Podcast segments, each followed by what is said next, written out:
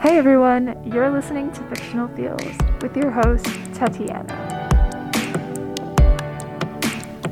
Today, I'm going to be talking about two of my like favorite animes um, called Wonder Egg Priority and Horimiya. Um, I do want to preface this with a few trigger warnings for depression and mentions of suicide, as well as spoiler warnings for both shows. So, to give a little background, uh, Wonder Egg Priority is a magical girl show that centers around a lonely middle school girl named Ai. Um, and Ai was severely bullied by her classmates because of her like heterochromia. Um, and she didn't really have many friends until she meets Koito, a transfer student that wasn't really afraid of being like targeted by the other students. So they quickly became friends. Um, but unfortunately, Ai loses her to suicide. And it's kind of like a mystery around like why she committed suicide. But she's given the opportunity to bring her back to life only if she's able to protect enough wonder eggs. And essentially, those are people who have like committed suicide and sort of need to pass on in a way. And uh, she protects them from creatures called see no evils. And along the way, she meets plenty of other girls sort of fighting to bring someone dear to them back as well. So, the scene I wanted to talk about happens in the final episode. Uh, the girls sort of find out about the dark secret behind the whole like Wonder Egg type thing, but Ai decides to go back one last time anyway. And to her surprise, the Wonder Egg that she must save is actually herself, just from a different timeline. And so they sort of go back and forth with each other, and Ai pretty much explains that she understands, like the original Ai explains that she understands why she did it. How they both talk about how it was really hard having no one to talk to. But she mentions Koito. And the other Ai pretty much responds with who? She doesn't know who Koito is because she's never met Koito.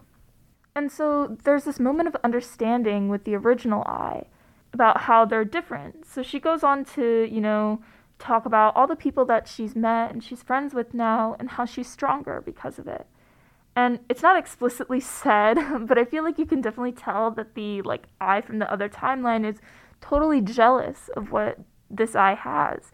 This scene just really spoke to me because I feel like I could relate a bit to both of them. You know, I feel like my I feel like the original Ai because there are some like really great people in my life that I've met and I'm really thankful for meeting.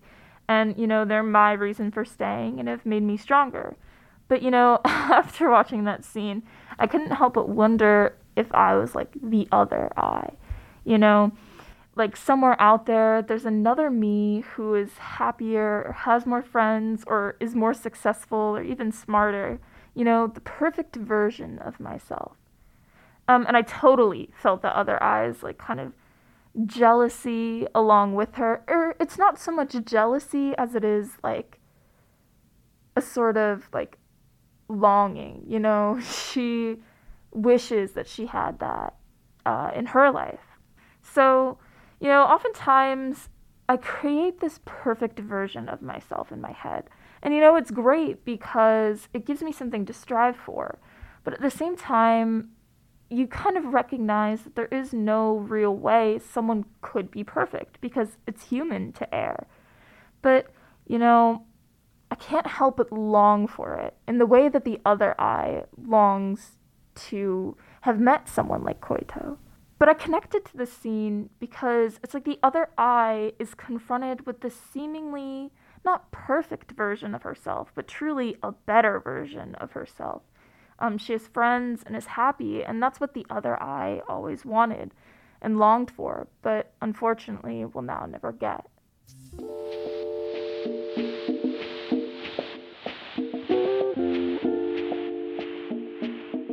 Horimiya follows a high school girl named Hori, who on the surface is this like popular, outgoing girl.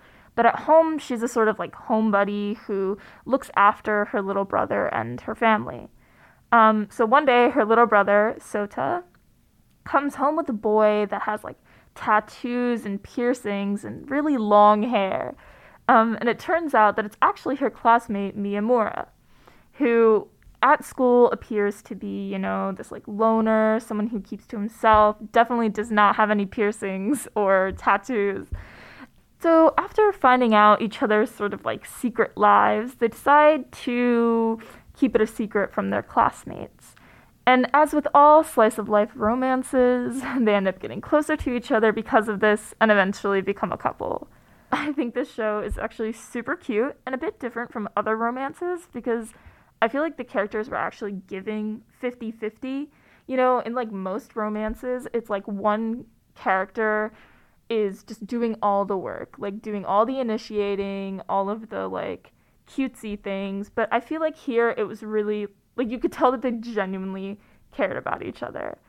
And side note, if if any of you have actually seen this show, I think you'll know what I'm talking about when I say that Miyamura gives me such gender envy. Like, bro, that one scene where he comes in with Sota, dead. I'm um, but anyway, to get back to the scene that I want to talk about specifically, it happens also in the last episode of the show, and it's the day of their graduation. And Miyamura is sort of running through the hallways, trying to avoid one of his classmates, and along the way, like a bunch of people are interacting with him. Like they say hi to him, he quickly says, like, step back, you know it's a clear contrast to the beginning of the show because he sort of kept to himself. He didn't really have anyone to talk to, nor did anyone really want to talk to him. So um, he's definitely come a long way. And since, you know, there's this whole running theme throughout the show that Miyamura is sort of haunted by his past, or not so much haunted, but he tries so hard to deny what he used to be.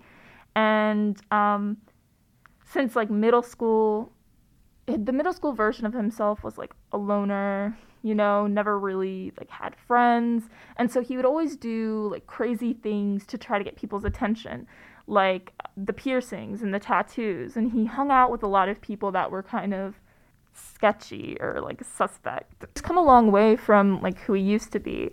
Um, and it's clear with this scene. After, you know, he makes his way to the school roof, um, getting a sort of break from all the commotion you know how a lot in a lot of like anime the rooftop has like the central like building where it's like the entrance to the stairwell and then it's like the rest of the like rooftop i guess so basically standing right beside the like little building that holds the stairwell is his younger self, like his middle school self. You know, his past self pops up, as I said, every now and then throughout the show, and Miyamura is always denying him. But it's different in this case because Miyamura actually engages with him.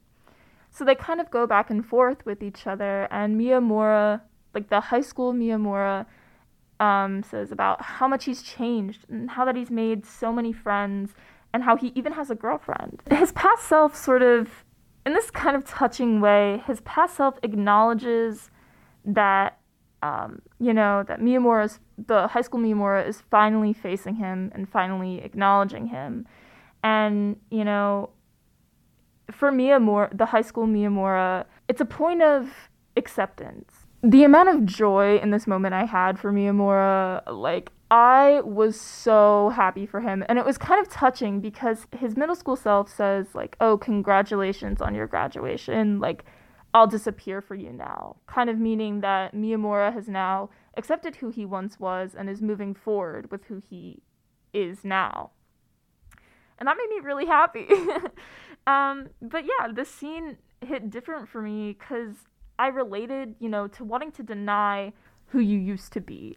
It's kind of like when you see cringy photos of your like younger self on your like mom's Facebook, where it'll be this like awful picture of you like at some sort of like family outing. And it's so cringy, but that was you. You can't deny, you know, who you were.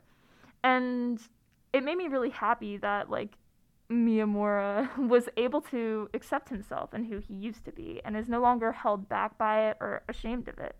I mean, admittedly, probably a little bit ashamed, but I mean, you know, I hope that I can be that way someday with myself you know, finally made peace with who I was and, and not sort of running from it. It also made me happy for him because his younger self like they both believed that he would never make it to high school and that he would end up, you know, sort of killing himself before he got to high school because he was always alone. He never really had a good outlook on life. So, as someone who is about to graduate, you know, I never really thought I'd make it this far as well. So, you know, on my graduation day, I'm going to be bawling. yeah, and I feel like Miyamura in this scene definitely felt that. I connected a lot to both him and his past self in that moment, and I guess that's why it's a really solid scene for me. Now, to kind of sum this up, these two shows will always have a place in my heart because at the time I watched them, I was feeling a lot of the same ways that the main characters were feeling. It was really great to see, you know, their resolution and how things really changed for them. And I can only hope that maybe one day things will change for me like it did for them. Anyways, thank you guys so much for listening if you've made it this far. You know, I hope someone gets me in the same ways that I feel or connected to these shows in the same way I did.